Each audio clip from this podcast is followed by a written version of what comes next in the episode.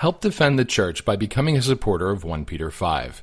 Your tax-deductible contributions enable us to continue our work to restore Catholic culture and rebuild Catholic tradition. Make a real difference in the Church. Go to onepeterfive.com forward slash donate today.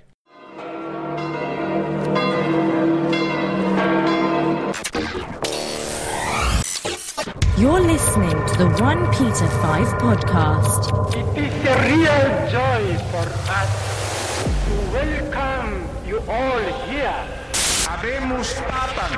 Rebuilding Catholic culture, restoring Catholic tradition. Praise the Lord, O my soul. In my life I will praise the Lord. I will sing to my God as long as I shall be. Put not your trust in princes, in the children of men, in whom there is no salvation. His spirit shall go forth, and he shall return into his earth. In that day all their thoughts shall perish. Blessed is he who hath the God of Jacob for his helper, whose hope is in the Lord his God, who made heaven and earth, the sea, and all things that are in them, who keepeth truth forever, who executeth judgment for them that suffer wrong, who giveth food to the hungry. The Lord looseth them that are fettered. The Lord enlighteneth the blind. The Lord lifteth up them that are cast down. The Lord loveth the just.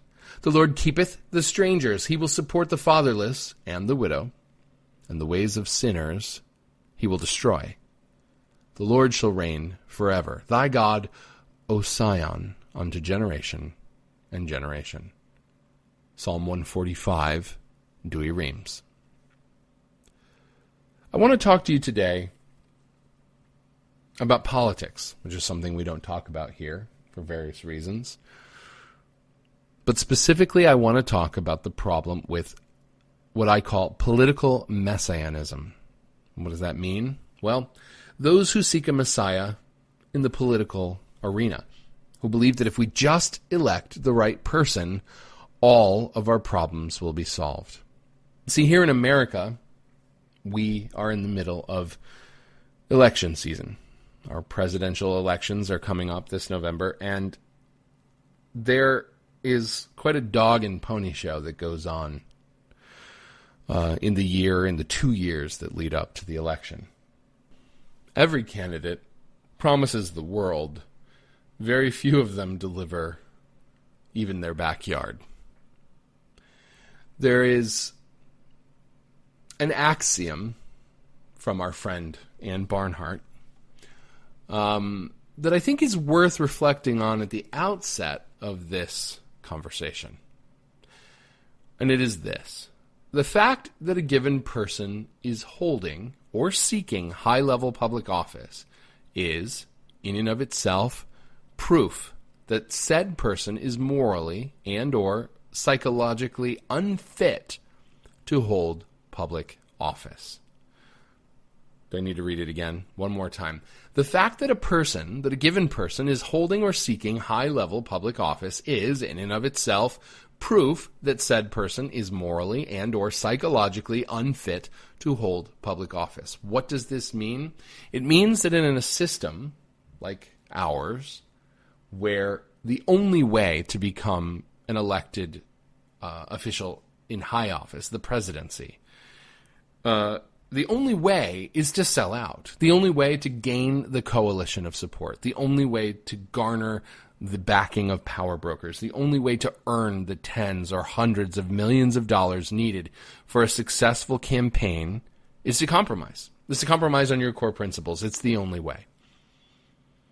And every single time we have an election, we are told incessantly by our Catholic friends, peers, relatives, you must vote for such and such a candidate, because if you don't, you're committing a sin. You must vote for such and such a candidate because they're the only principled conservative. You must vote for such and such a candidate because they're the only ones who are truly pro-life. You must vote for such and such a candidate because if you vote for anyone else, if you vote for someone whom your conscience tells you is the right person to vote for, but, you know, they don't really have a chance of winning, then you're essentially casting a vote for the other guy, the bad guy, the enemy, the pro-abortion, liberal, crazy, whoever. And it's lies. Not intentional lies, not lies with the intent to deceive. We, I think, we get too wrapped up in this idea, again, of political messianism. If I just elect the right guy, they will fix the wrongs in society. You know, the more I watch my Catholic friends argue with each other about the morality of voting for this and that candidate, or of the immorality, they allege, of not voting at all as a conscientious choice because somebody perhaps wishes to abstain from voting because they feel that none of the choices are acceptable, well, then they will tell you, of course, that you're sinning. And they're wrong, but they'll say it. The more that I watch this arguing, this infighting, the more convinced I become that the Catholic Church was right in promoting monarchy as the best system of government. Because, frankly, we, we delude ourselves by thinking that we can put a man into office who's going to solve these problems. The problems that face our society are moral. They're not political. They can't be solved through consensus or compromise or bipartisanship. We need conversion. We need a mass conversion of heart. There's a school of exegetical thought about Barabbas. You remember Barabbas, the one that the Jews wanted released instead of Jesus uh, at the tribunal before Pontius Pilate. Now, in my lifetime, in all of the uh, the Palm Sunday pageants that I had seen, you know, where we all participate in this weird off, off, off Broadway production of The Passion, um, I had always understood that Barabbas was simply a, a, a violent man, a robber, a murderer.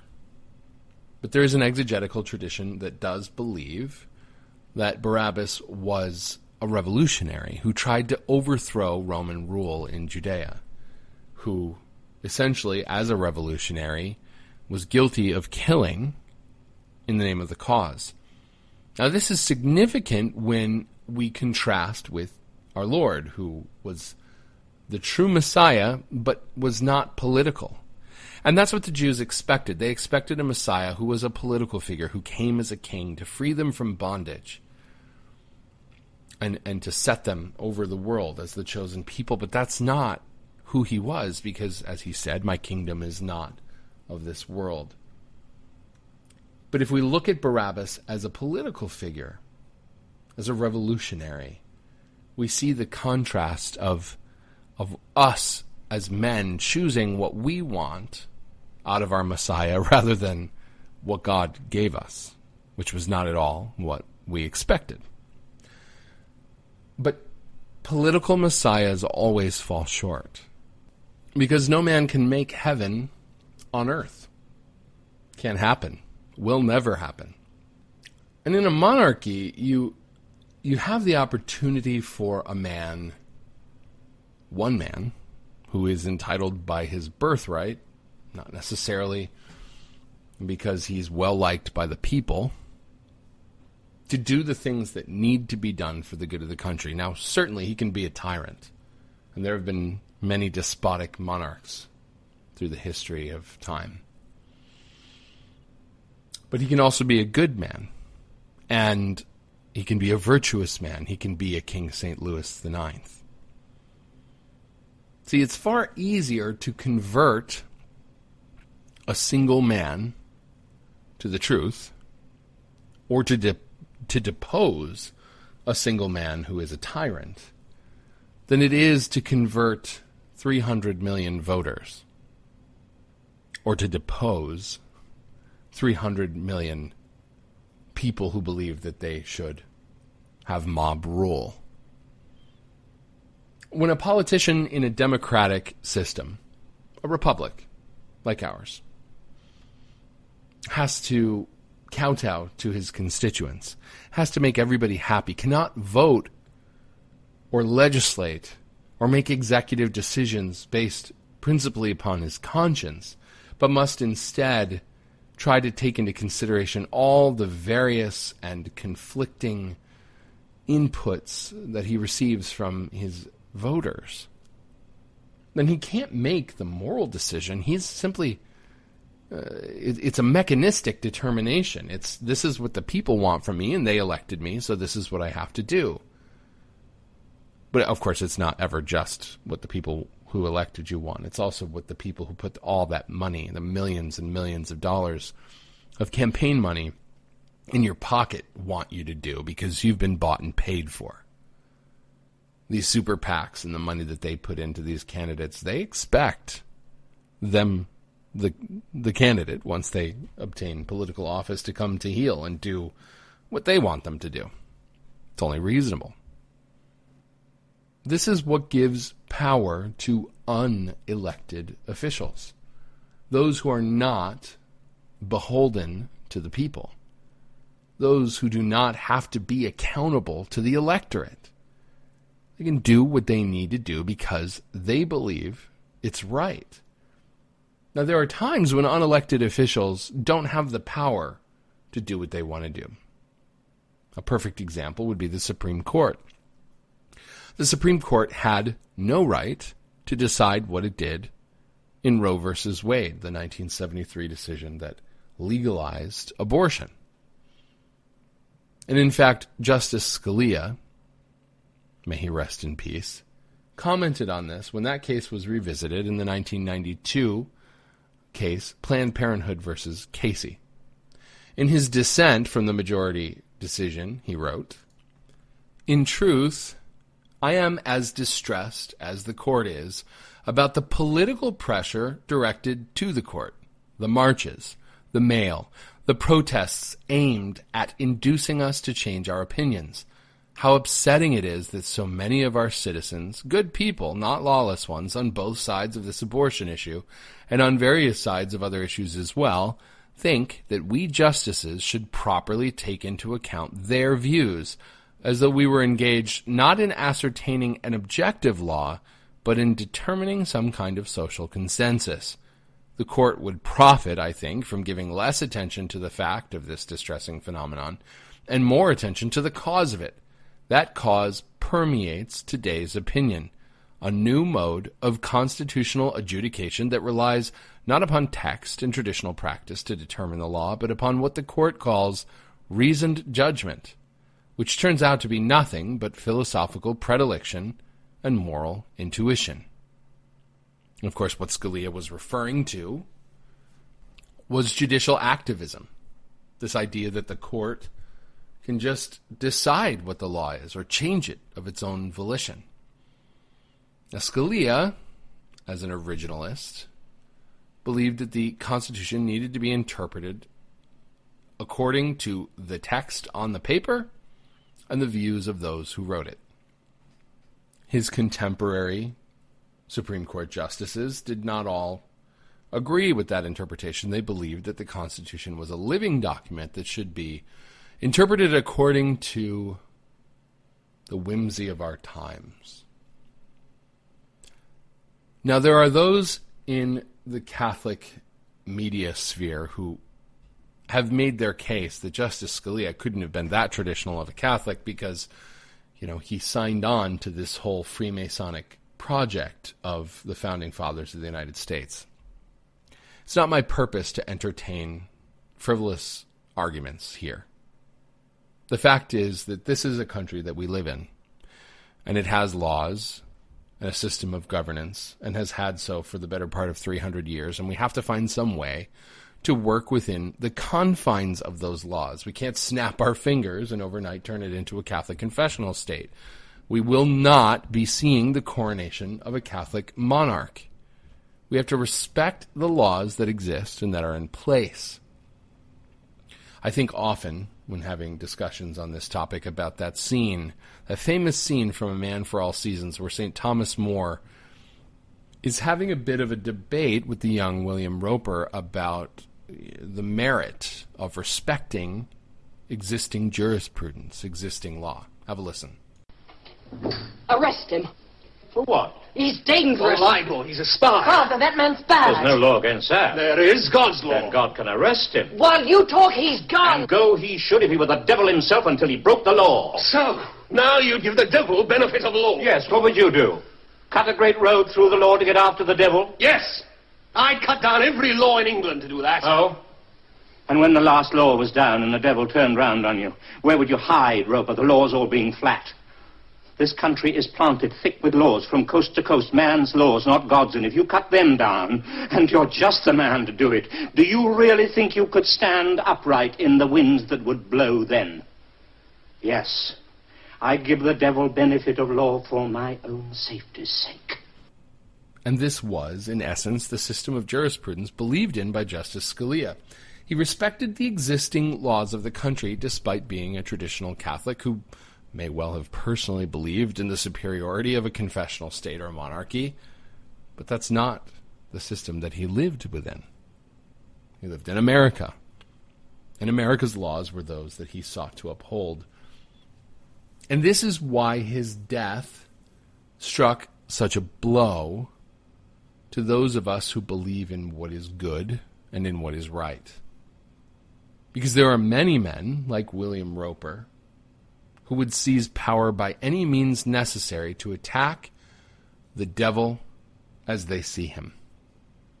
On the left, that devil may be us. It may be our belief in the sanctity of life, or in the fact that marriage is between a man and a woman and is a covenant between man and God. On the right, it's the issue of abortion. It's the issue of so-called gay marriage. There's a desire to have the court be judicially activistic when it comes to pursuing the political goals that we wish to obtain. Well, the fact remains is that judicial activism is an overreach of power. And we see how important it has become to check that overreach of power when we look at the impact of the death of Justice Scalia, whom I've already mentioned. Removing him from the Supreme Court changes everything when it comes to the interpretation of the law in this country. And the reason is because he, as an originalist, sought to uphold the laws as they exist, not merely as he would choose to interpret them. With his removal and the potential for his replacement, either before or after the presidential election, suddenly, the Supreme Court has become exponentially more important than it otherwise would have been. And it's being used. The vacancy on the Supreme Court is being used as a political gambit. It's being used by the current administration. It's being used by the candidates who are campaigning, talking about what kind of justices they would appoint. How many times have religious and political conservatives in America voted for a presidential candidate simply because of the likelihood that that president would appoint a justice to the Supreme Court? Something I call judicial roulette. I'll vote for a guy who I don't really believe in and whose views I don't really support on the off chance that he might, that he just might appoint a justice who will believe in originalism, in constitutionality, in upholding things like the right to life that is one of the fundamental understandings of the American system of governance. And what we wind up getting, almost invariably, is somebody who appoints a mediocre candidate because that's the only kind of candidate for Supreme Court that can make it through the nomination process. And then we wind up with a Justice Roberts, who votes in favor of leftist policies like the Affordable Care Act. Or we look back and we see that the two Supreme Court decisions, the major decisions that legalized and upheld the legalization of abortion, Roe versus Wade and Planned Parenthood versus Casey, were decided by a majority of justices who were Republican appointees. We cannot put our trust in princes. We cannot. So I'll leave you with that thought as we take a quick break. Back in a minute. OnePeterFive. Hi, this is Steve. Do you wear a brown scapular? I mean, millions of Catholics around the world do. I've been enrolled since I was a kid. But there's a unique problem that comes from wearing this particular salvific accessory. They're they're kind of unwieldy, and they're usually cheaply made. And a chintzy scapular, you know, it causes problems. You wake up in the morning and it's all tangled around your neck and you're choking on it. Or maybe you've just gone through umpteen scapulars because the cord keeps breaking and there's only so many knots you can tie to try to hold it together. Well, the folks that wear the scapular made it their mission to solve this problem by making the last scapular that you'll ever need to buy. It's durable, it's rugged, and it's made to stand the test of time. In fact, they're so confident in the quality of their product that they offer a forever replacement guarantee. Buy one of their scapulars, and if for any reason it breaks, let them know, and they'll send you a replacement for free, forever. I know, it's hard to believe, but that's what they do. And best of all, they give a portion of their proceeds to young men and women who are pursuing religious vocations. It's a win-win for everyone. If you want to get the last scapular that you're ever going to need to buy, go to onepeterfive.com forward slash scapular. Again, that's onepeterfive.com forward slash scapular. And get yours today. I'm Steve Skojec, and this is the One Peter Five Podcast. Rebuilding Catholic culture, restoring Catholic tradition.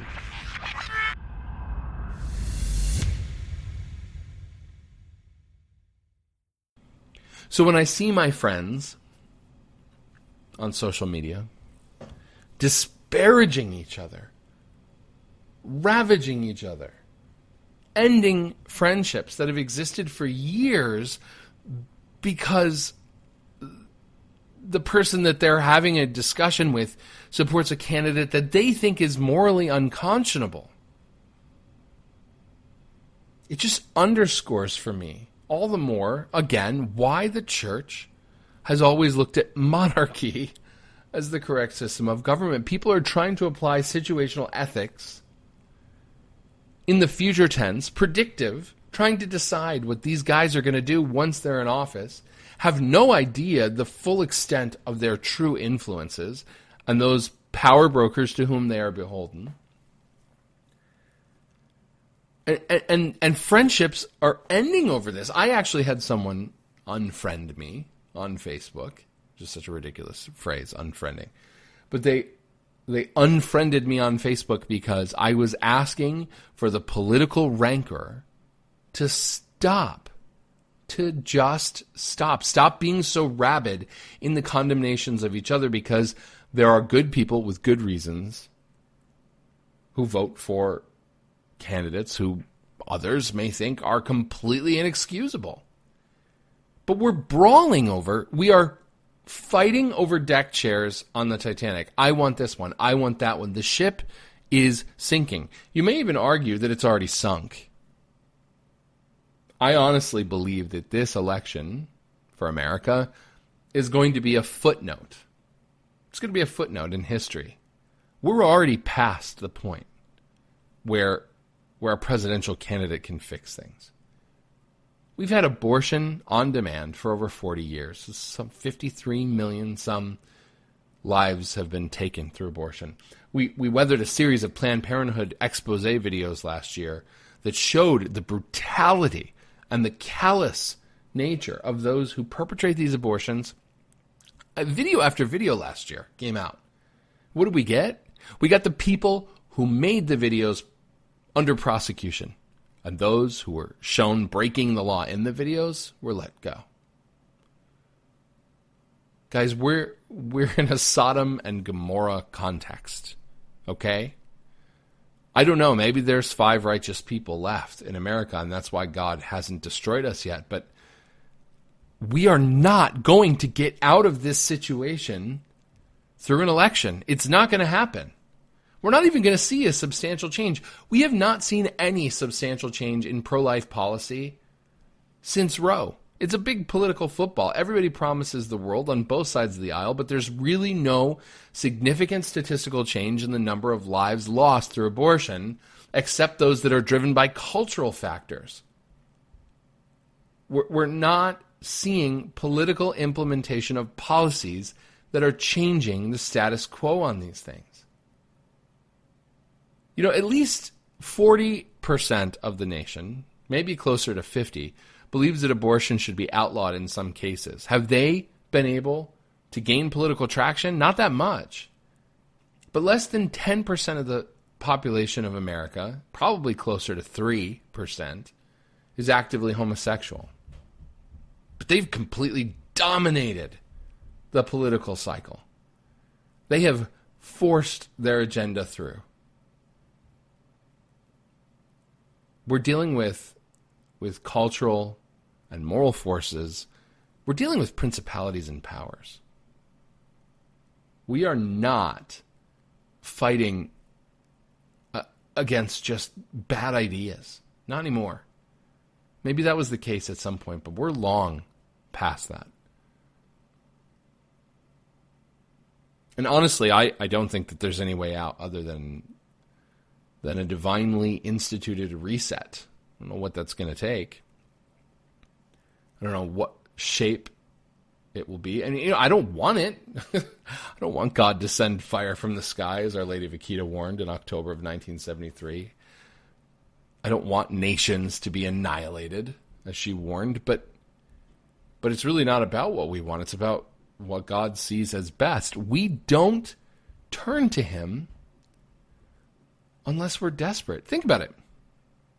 You know, I had a professor in college, a theology professor, who, who said that man encounters God in one of two situations, poverty and plenitude. Poverty is the more likely of the two, and plenitude people forget about God. But but in poverty, we're desperate. We don't have anything else we can do but but rely on him, but turn to him. It's only in desperation that we remember that we can do nothing without him. On a personal level, you know this as a sinner. Think of the times that you've committed sins, especially grave sins. You know, if you're far enough along in your spiritual life that that's no longer happening, then well, man, God bless you, seriously. But if you still fall into grave sins from time to time, or even habitually, think about the guilt and the shame that you feel and the desperation with which you turn to God and you say, Lord, I cannot overcome these sins, these temptations without your grace. We say it in the act of contrition. I firmly resolve with the help of thy grace to sin no more and to avoid the near occasion of sin. I can't do it without God's grace. We cannot fix society without God's grace, without conversion. We can't end abortion through legislation. It takes conversion. We can't end sexual promiscuity through politics, through legislation, through F C C regulations. It takes conversion. We can't end pornography. We can't end homosexuality without God's grace, without conversion. There is no politician on earth, no matter what they say, that will be able to make a significant impact. They just can't. It's impossible. Men have to love God more than themselves. And let me be perfectly honest with you. I don't. I want to. I want to love God more than myself. It, it, it dawned on me recently, after confession, and I was I was meditating. I was at Mass, and I was I was thinking about who I am and what I do, and the stupid things that I consistently repeat in my life because we're repetitive in our stupidity. And, and it dawned on me that I believe in God, but I don't love him. Not in the way that I'm supposed to. I'll fight for him all day long. I love that he exists and that he has things that he wants done and that there's truths and and doctrines to defend because those are concrete things. But when it comes right down to it, in my relationship with God, in my ability to love a being whom is intangible to me, whom I do not really know on a personal level, and to give my life for him, to give up the immediate gratifications of whatever sin, you know, for for for a being that I have never seen face to face, I don't love him enough. Do you?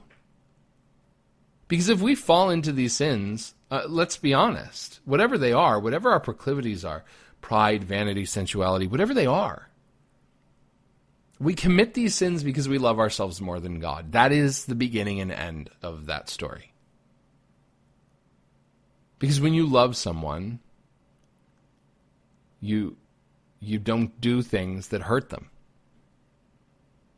If you have a child whom you love, a child who's hungry, you don't sit there and watch soap operas instead of feeding your child. If you have a spouse whom you love and you're engaged in behavior that's hurting them, neglect or abuse or whatever it is, you don't keep doing it. You change it. Because gosh damn it, you love that person. And their happiness means more to you than your habits. So when we sin, when we commit these sins, it's because of self-love. And as a society, we are the most narcissistic, self-loving group of jerks that maybe has ever walked the face of the earth. You know, you can look back to Rome and, and look at their debauchery, but they were pagans. What's our excuse? We exist in the shadow of giants, of Christendom. Our entire society is derived from the political philosophy that arose from Christianity taking over the Western world. And we're post-Christian. We really suck, you guys. It's bad. It's extremely bad. And I don't care if you go into a voting booth and you pull the lever for Ted Cruz or Donald Trump or whoever it is. That doesn't, that is not the thing that makes you a good Christian or a bad Christian. Who you are voting for, barring those who explicitly are saying, I embrace and promote evil. If you're voting for someone who's at least saying the words, I want to fight this thing that's bad, I want to change it, and you believe for whatever reason, because I don't care what your reasons are, if you have come to the conclusion that that person is going to make some nominal difference legislatively or through executive power in this nation to stop some wrong, to stop some evil that is afflicting us, do it. Don't let other people tell you that you're immoral. Don't let people tell you you're not a good Christian. Don't let them tar you with guilt by association because such and such a candidate has followers that are doing bad things and so you're that way. No, you're not. Act upon an informed conscience. And you know what? If your informed conscience says, vote third party or vote right in or don't vote at all, do it. Don't do it out of laziness. Do it because you believe it's what's right. Do it because you believe that the system is broken. Do it because you're tired of rubber stamping people that you don't agree with and that you don't want to hold your nose and vote for because you don't believe they'll uphold your beliefs. Trust not in princes. They can't be trusted. It's God. It's only God that you can trust. And unfortunately, right now, we have every indication that he's angry with us because we've let things get this far. And I know that can be hard to hear for those of us who care about doing the right thing and about what's happening in the world. But I don't know about you. I go to confession a lot. I've been to confession twice in the last five days. I fall and I fall and I fall. It's, I, I do. And I could make the argument, oh, well, you know, I try to do this work for the church and and the devil is after me to try to get in my way and, and, and you know, to stomp me down and, and, and knock me off, off course. Maybe that's what's happening. But I have choices to make. I don't have to sin. I don't have to give in to those temptations. I don't have to decide, you know, screw it. Everything stinks. The church is a mess. The world is a mess. What difference does anything make? I become apathetic. I fall into that. I had somebody call me last night. Somebody I, I don't know personally, in a way. You know, one of my online friends. We've had conversations before. Somebody whom I respect very much, who's suffering with a grave illness. And um, and I've been impressed with with their ability to endure that illness joyfully. And they called me up late last night, and they were just like, I just wanted to let you know I sensed that you're becoming discouraged, and I want you to know that that you're a hero to me.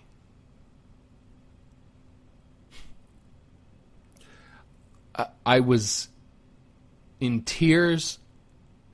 I was in tears, and even now, thinking about it, I'm getting a little verklempt. Because I don't deserve to be given that kind of an honor, to have somebody who's suffering with something so much more substantial and potentially life-ending than I am. We all have our crosses that God gives us, and we all have our fights, but for somebody like that to tell me I'm a hero, I'm just like, no, stop. I do what I do because I can't do anything else. It's not because I have any particular virtue. My courage in speaking out, if it's if it's that, it's more that I just can't shut my mouth. It's probably more of a vice. I don't know how to stop fighting this fight. It's what I know how to do best. But I'm worse at other things. I'm worse at being a good husband. I'm worse at being a good father. I'm worse at being a good provider. This isn't a job that pays well, guys. My wife still works because I do this job. And we've got six small children at home and one in college. I may very well be held to account for thinking that I needed to go off tilting at windmills in the church when maybe what I should have done is pursue a lucrative career so that I could actually, you know, provide for my family and create a traditional environment. My flaws are are beyond imagining. And if you admire me, it's only because you know me from afar. The people who know me best kind of think I'm a jerk. And, and I'm sure that if you're within the sound of my voice and you're a human being, you can probably relate to that. Because we all put on this facade. We try to be our best self in public. But who are we really? We're all sinners. We're all fallible. We all hurt people. And this is why it seems insane to me to trust in politicians. Do you honestly believe that what you see in front of the camera is who they are? Whether it's bravado or humility. These people pay enormous sums of money, more than most of the people in my audience will ever make, to advise them how they need to act in public to be most well-liked. Campaign managers and P R staff, image is carefully crafted. It is meticulously cultivated. I used to be in that business. That's what they do. And you want to tell me that, that your candidate is the virtuous guy because of something he said in a press interview? Are you five years old? Do you really believe in fairy tales? I fully expect that even the most prudent and apparently virtuous candidate that you see on a debate stage walks off that stage and F-bombs to their staff member about how they can't stand the other guy or what just happened. It's theater, everyone. It's political theater. Men of virtue do not obtain public office. They don't even get close, usually. So make a vote, make an informed vote, make a conscientious vote.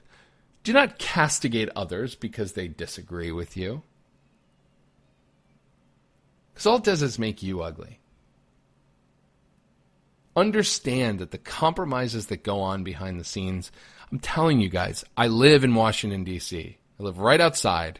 I worked in the D C area. I, I've been here for over a decade. It's all politics all the time here. You don't get a job here that isn't at least partially subsidized by government money. I've worked with political appointees and operatives. My last big uh, P R job, my immediate boss was a presidential appointee for one of the big government agencies as a press secretary. Another one of my bosses was the bureau chief for one of the major news networks. I know how these people talk behind the scenes, the people who go out to dinner with the Clintons after they get done with work. Put not your trust in princes. It's, you just can't. Do the best that you can, but understand that we're at a point in society where this election is not going to change it.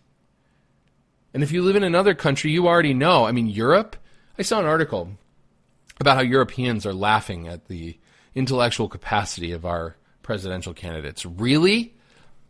Because let's be honest, nothing says genius level political analysis like suicide by Islam. Europe has been so far to the left of us for so long.